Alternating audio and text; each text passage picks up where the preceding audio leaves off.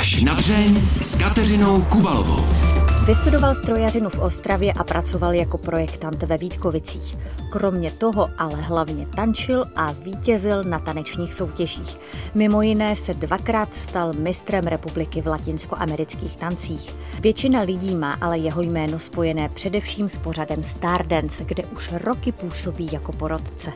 Nejen o tanci bude už za chvíli mluvit Zdeněk Chlopčík.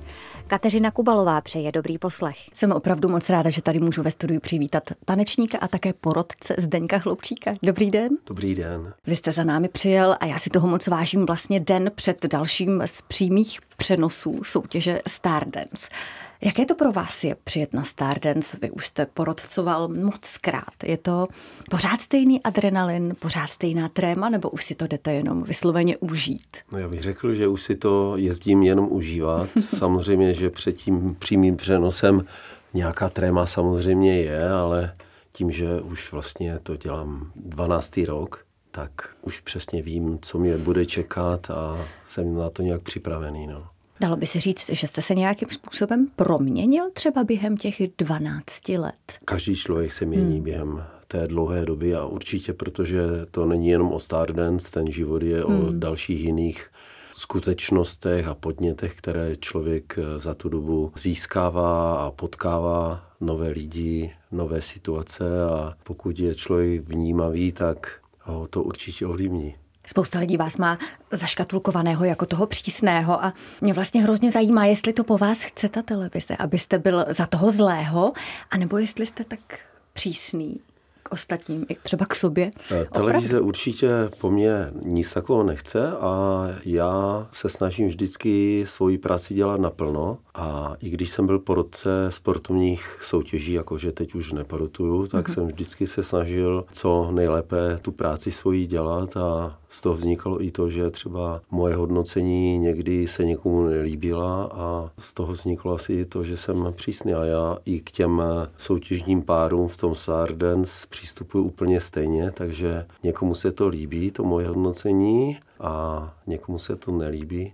Ale málo lidí si uvědomuje, že to není taneční soutěž, je to zábavný hmm. pořád a tak to zbytečně asi hrotí. Přišel za vámi někdo z těch soutěžících, i třeba z těch sportovních, o kterých jste mluvil, a řekl vám, mě to pomohlo, to, že jste mě tak setnul.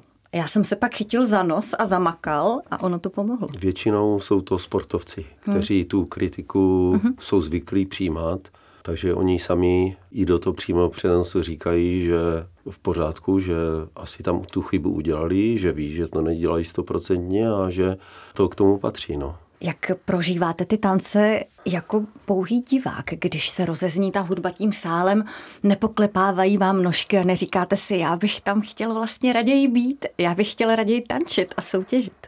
Já bych strašně rád eh, tam tančil, ale uvědomuji si, že je to časově velmi náročné a já toho času moc nemám, takže z toho důvodu bych do toho asi nikdy nešel. Vážně ne. Kdyby za vámi přišla produkce, tak a teď si to prohodíte.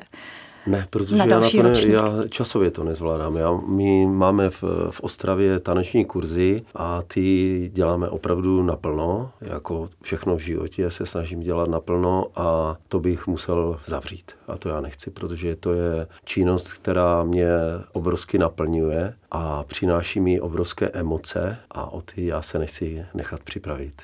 Co vás vlastně na tom tanci baví víc? Ten pohyb, ta sportovní činnost?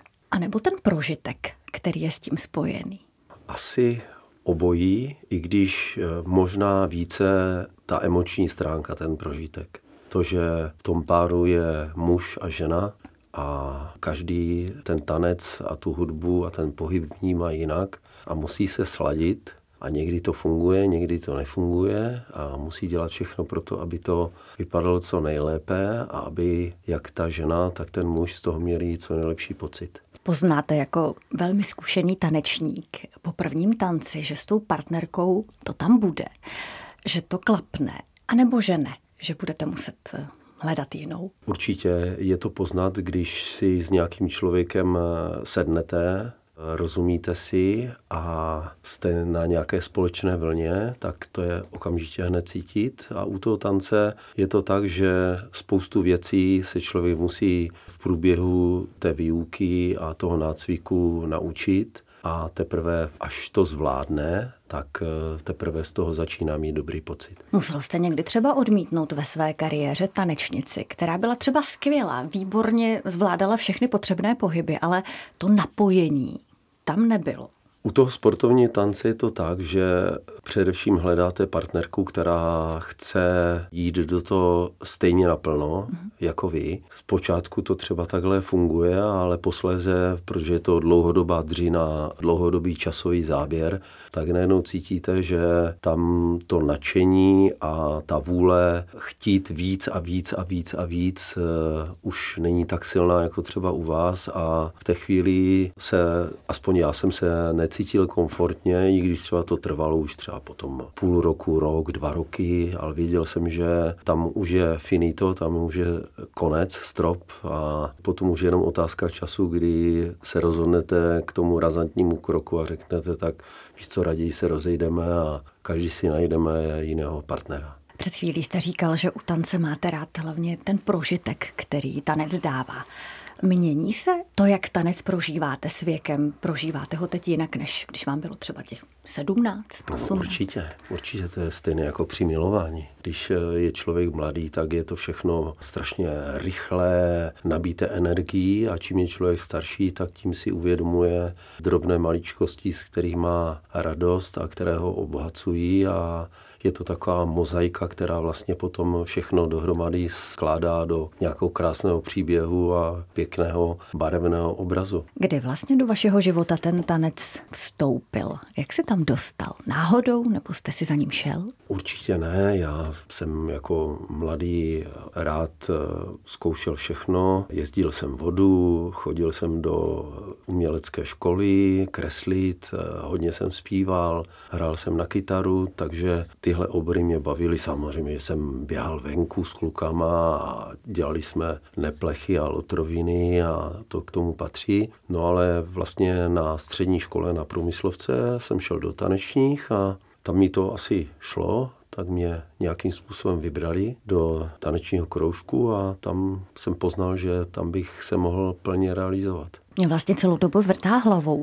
Co člověka, který je takhle umělecky založený, dokonce jste si prý pomýšlel i na hereckou kariéru, eh, maluje, tančí, co ho přivede na báňskou školu a co ho donutí potom dělat i projektanta nějakou dobu. To je přece úplně jiná oblast. Když jsem odcházel ze základní školy, tak eh, v těch 15 člověk ještě aspoň ve většině případů nemá jasno, co chce dělat a naše rodina byla hodně taková materialistická a můj tatínek chodil na stejnou školu a maminka tam chodila a můj strejda chodil, takže bydlel jsem v Ostravě, kde byly všude ocelárny a strojní závody, tak eh, svoji budoucnost jsem nehledal někde ve hvězdách a že budu, já nevím, malíř. A, takže jsem se na to díval reálně a šel jsem prostě na průmyslovku. No. Co bylo tím okamžikem O, kdy jste si řekl, ne, bude to jinak, budu tančit?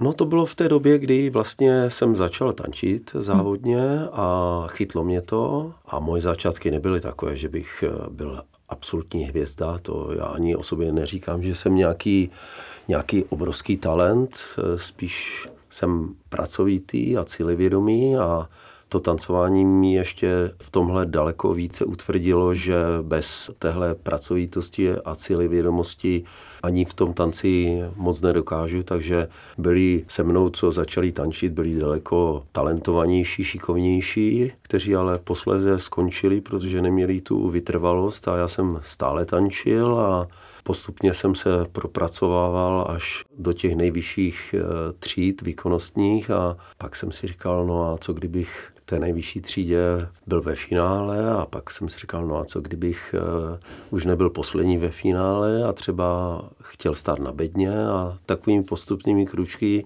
a dlouhodobou přípravou jsem vlastně tam nějak vystoupal. No. Říká Zdeněk Chlopčík. Když se člověk takhle vidí jako vítěze, tak eh, je to skvělé a podle některých odborníků ho to opravdu dovede k tomu vítězství. Ale ta cesta bývá lemována i programy. Jak jste je nesl a nesete? Jako děcko jsem neuměl prohrávat, já jsem se to musel naučit. Já vždycky, když jsem třeba v člověče nezlob se prohrál, tak jsem brečel. A cokoliv se mi nedařilo, tak jsem těžce nesl. No ale to mi taky pomohlo, to tancování, protože fakt jsem to miloval, tak to jako jsem nebral za cestu svou, kdybych prohrál a prohrál jednou, po druhé, po třetí, jakože těch proher bylo strašně moc. A řekl jsem si, tak na to se vykašlu a půjdu dělat něco jiného, protože jsem podvědomě cítil, že by to bylo úplně stejné. Takže když jsem si řekl, chceš dosáhnout něco v tom tanci, tak eh, prostě zatím jdi a potkal jsem jednoho porodce a trenéra z Prahy, pana Havlíčka. A byl jsem tady v Praze na nějakém mistrovství Prahy a zase jsem se nedostal do finále a byl jsem z toho smutný a on za mnou přišel a říká, pane chlopčíku, to jako to nejde samo, to musíte ještě více tomu věnovat a určitě se do toho dostanete, takže to byl pro mě takový impuls, možná, že pan Havlíček, on už dlouho není mezi námi, možná, že si ani neuvědomoval, jakým způsobem mě ovlivnil, ale to byl člověk, který prostě mě nasměroval a utvrdil v tom, že mám u toho vydržet a snažit se dosáhnout té nejvyšší mety. Nejen o prohrách a o výhrách si dnes v pořadu až na dřeň povídáme s tanečníkem Zdeňkem Chlopčíkem. Jak moc velkou revolucí ve vašem životě byla sametová revoluce? Jak moc s ním zamávala? Obrovsky, protože vlastně do revoluce já jsem se nedostal nikdy za hranice, protože jsem netančil v Praze, tančil jsem v Ostravě, ale netančil jsem v klubu Jarky Calápkové, kde oni jezdili za hranice, takže já jsem mohl maximálně se dostat do Polska nebo do Maďarska, ale tam, kde to všechny táhlo, dostat se někde na západ a tam zkusit nějaké trénování, tak to, tuhle šanci se neměl.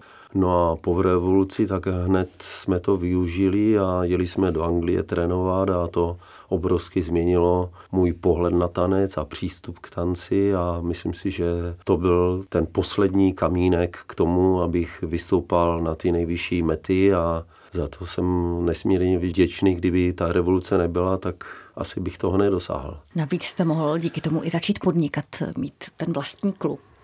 Chytilo vás to být na vlastní noze a být svým vlastním pánem? Určitě. Já rád eh, vymýšlím nové věci a jsem zodpovědný za to, co dělám a k tomu mě vedli rodiče a říkali mi vždycky, když něco se ti nepovede a třeba uděláš nějakou lotrovinu, tak se neboj k tomu přiznat. Je to vždycky lepší, než eh, utíkat před něčím, takže k tomu já jsem byl vychovávaný a mě to obrovsky jako táhlo postavit se na vlastní nohy, takže ve chvíli, kdy jsem věděl, že dělám taneční klub, že ho vedu, že tam trénuju, ještě sám jsem tančil a k tomu ještě jsem musel chodit eh, do práce, tak už se to časově nedalo zvládnout, tak jsem si říkal, tak teď je ten čas rozhodnout, jestli chceš být stále projektant do konce života, anebo jestli chceš vyzkoušet něco nového, no tak jsem se to nezalekl a šel jsem do toho. Mluvili jsme tady na začátku o tom, jak tanec prožíváte, jak se to vaše prožívání s věkem a se životem mění. Jak moc to vaše prožívání tance změnilo, když se z vás stal táta? Vám bylo nějakých 30. No najednou jsem si uvědomil, že už to není jenom tančení, ale že už mám dceru. Já jsem tančil s manželkou, takže jsme se tomu věnovali hodně naplno a bylo to velmi těžké skloubit. A tam možná i nastaly nějaké ty hlavní problémy, proč to moje první manželství nějakým způsobem skončilo, kromě dalších jiných. No a když potom jsem vlastně začal tančit se svojí nynější manželkou a tehdy partnerkou, tak jich bylo 15, mi bylo 33, takže tam se nedal uvažovat o nějakém ještě pevném vztahu, takže my jsme to brali opravdu jako tančení, takže zase jsem se po hlavě do toho vrhnul a ty chyby, které jsem dělal v tom prvním, jakoby rodinném vztahu, tak jsem si řekl, že už je nikdy nechci opakovat. Jsem se toho chtěl vyvarovat, takže i ten přístup k tomu tanci, k tomu tréninku se u mě hodně, hodně změnil. Vy jste se se svou první dcerou z toho prvního manželství léta nemohl výdat. O tom jste ostatně před, tuším, snad 10-12 roky natočil svou třináctou komnatu. Pomohl vám v tomhletom případě tanec? Byl pro vás terapií? Jak třeba na chvíli zapomenout na to, že to bolí? Na to se nedá zapomenout. To bolí pořád. To asi bude bolet až do konce života. Když eh, s dcerou se výdám, máme spolu vztah, ale prostě ona odešla, když jí bylo dva půl let, ona neodešla, byla odňata ode mě a já jsem se s ní setkal, když jí bylo 20 a těch 17 let to už člověk nikdy ničím nenahradí, takže je to moje dcera, já to takhle vnímám, ale oba dva víme, že už nikdy nebudeme si tak blízcí, citově blízcí, jako by to mohlo být. Zvládli jste si během těch setkání odpovědět na všechny otázky, které jednoho i druhého trápily a třeba odpustit všechno sobě, ženě? Já dceři nemám co odpouštět, spíš ona mí a já jsem se s ní o tom chtěl bavit, ale ona moc nechtěla, protože nevím, já do ní nevím, jak ona to má postaveno a ona ví, že jí mám rád, že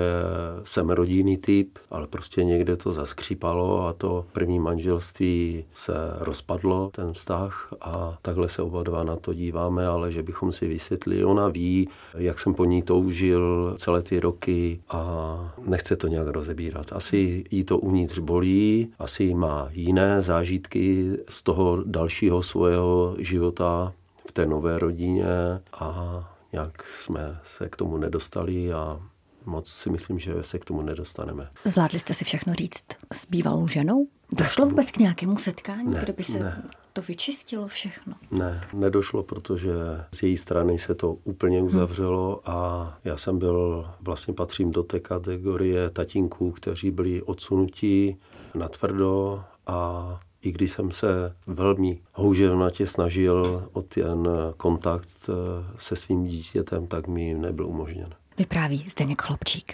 Vy máte teď manželku, jste spokojení, máte dvě krásné děti. Ostatně někde tady teď, když my si povídáme, chodí po našem krásném parku. Užíváte si teď to tátovství třeba o to víc po tom všem, čím jste prošel? Od začátku, co se narodil eh, Samuel a potom eh, za tři roky Věnka, tak si to užívám a snažil jsem se a snažím se naplno jim věnovat. V začátku to bylo nádherné, protože jsem s nima prožíval opravdu každou chvilku. Jsem je uspával, usínal jsem s nima, povídal jsem si s nima, co jsme prožili za ten den. S manželkou jsme se jim snažili předat co nejvíce lásky a dostat do nich ten pocit, že rodina je absolutně to nejvíc a aby se milovali a myslím si, že tohle se nám podařilo a já si nesmírně cením toho, že i když eh, Samuelovi je teď 18, Věnce 15, tak eh, sám přijde ze školy a přijde za mnou, obejme mě a fakt je to super. Jako to, jako máme nádhernou rodinu. Vy jste tady před chvílí zmiňoval, že jste vždycky chtěl víc, vyšší příčky, medaily. Když eh, člověk chce pořád více, tak cíle vědomí jako vy, tak daří se vám to vybalancovat, abyste chtěl víc, ale přitom se nestresoval a nevyhořel třeba časem? My máme nádhernou práci. My jsme opustili ten svět toho sportovního tance, hmm. který je hodně stresující, protože tam všichni jedou na výkon. Hmm. A nejenom ty taneční páry, ale především rodiče chtějí výkony a chtějí to od trenérů, chtějí to od porodců a když eh, to jejich dítě neuspěje, tak eh, samozřejmě vínu má trenér, vínu má porodce, protože to špatně hodnotil. A to mě na tom sportovním tanci opravdu přestalo těšit, přestalo bavit, takže z toho jsem já vycouval. Mm-hmm. Přestal jsem dělat porodce, potom jsem přestal vést i taneční klub, který jsem přenechal svým kamarádům a už jsem se věnoval jenom tomu jednomu segmentu, že jsem dělal trenéra, to mě obrovsky bavilo a potom začal převažovat eh, to vedení těch kurzů, protože tam je to úplně jiné. Tam když vezmu manželské páry, tak tam přijdou lidé, kteří se chtějí pobavit. Já tam eh, za celou dobu nepotkám eh, naštvaného člověka. Žádný manžel tam nepřišel z donucení. Přišel, ale velmi rychle po prvních dvou lecích pochopil, že dělal velkou hloupost, mm-hmm. že se tak dlouho nechal do toho nutit, že ten tanec přináší obrovské pozitivní emoce a já se do práce nesmírně těším nejenom na ty manželské páry, ale i na ty teenagery, protože oni neví, co je to za zábavu. Jo? Oni, většina se z nich s tím tancem potká poprvé v první lekci. No a když my jsme se rozhodovali, že budeme dělat ty kurzy, tak jsme si řekli, musíme to dělat tak, aby to ta dětská bavilo. A myslím si, že se nám to daří a že dokážeme, jak se říká, zblbnout ta děcka k tomu, že ty tři měsíce si užívají úplně na plné pecky. A rodiče jsou z toho nadšení, protože ty děti se jim mění před očima a vidí to i jejich učitele ve škole, kteří nám to potom vykládají, že je to úžasné, že oni o přestávkách na chodbách tančí a, a prožívají to a celá škola to s nimi prožívá. A tak to mě velmi baví a jak jste říkala, že jsem takový cílevědomý, že chci Eh, se dosáhnout eh, těch pořád vyšších a vyšších met, tak eh, i v tom oboru se snažím být pořád lepší a lepší a nacházet, nezůstat na tom stejném, aby se řeklo, no tak ten to dělá pořád to stejné, ale aby každý ten další rok, ty nové kurzy, aby byly zase lepší. Aby ta děcka ještě víc si to užívala. Jo? A abych tím pádem si to užíval i já. Takže to je přesně ta energie, která mě k tomu vede a která mě u toho drží. A spoustu mých kamarádů, kteří tančili, kteří vedou kurzy a říkají, a tebe to pořád baví, když už to děláš víc jak 30 let, mi už se tam nechce, jo, já už, já už bych to nejradši skončil. A říkám, tak to nedělej. Já tomu neříkám práce, já se do těch tanečních těším, protože to jsou takové obrovské emoce, jo, o kterých eh, se těžko povídá, to člověk fakt musí prožít. To i myslím si, že kdybyste přišla si sednout jenom mm-hmm. do toho kurzu a teď viděla tu atmosféru, jak ta dětská to prožívá, jak do toho jdou, tak to je sál nabítý pozitivní energii. Teď jsem úplně jak výříkový vidění, protože já si taneční pamatuju tak, a možná spousta posluchačů taky, eh, sál, kde je spousta dětí, které tam nahnali rodiče, všichni se sklopenýma očima, šoupou nohama a snaží se dostat co nejdál, aby si pro ně třeba nikdo nepřišel. a nebo se potutelně někam schovávají. Takhle to u vás nevypadá. Ne. Jak to děláte? Kouzlo osobnosti? Já jsem sebevědomý, takže myslím si, že určitě je to o tom, jak k těm dětskám přistupuju. Ta výuka je jenom o metodice, přijít na to, jak nejjednodušším způsobem přes nejjednodušší rytmizace, kroky, ukázat, že ten tanec je strašně jednoduchý, že se to naučí každý a že i když eh, nebudu mistr republiky, že mě ten tanec může bavit, a je to hodně o tom přístupu těm mladým lidem. Že nesmí cítit rozdíl, že jim je 16, 17 a mi 66 a já musím být naladěný na jejich vlnu a takhle s nima se bavit, takhle s nima eh, prožívat ty chvíle nejenom na parketu, ale i o přestávce. Já jsem mezi nima. Já nejdu do šatny si sednout a vydechnout a říkat, Ježíš Maria, tak ještě tři minutky si tu posedím. Skončí hodina, je přestávka, já jdu ven do foaje a bavím se s nima, reaguju na to, co dělají. Přistupuju k ním stejně, jako kdyby to byly moje děti.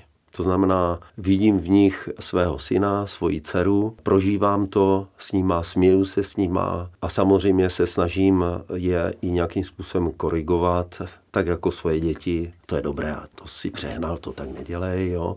Ale přesně takovýmhle způsobem jakoby vnímavého rodiče. Dalo by se nějak ve stručnosti říct, co vám tanec v životě dal a jestli je něco, co vám třeba sebral? Dává mi obrovské emoce, radost, štěstí, obrovské ponaučení. Dal mi novou rodinu a vzal mi jednu. Hostem pořadu až na dřeň byl tanečník a porodce Zdeněk Chlopčík. Moc krát vám za to děkuji. Mějte hmm. se moc krásně. Taky děkuji za pozvání. Naschánou. No a já už jen dodám, že pořad až na dřeň si můžete jako obvykle poslechnout také v podcastových aplikacích a nebo se podívat na videozáznam z natáčení. Kateřina Kubalová se těší na slyšenou zase za týden. Mějte se krásně.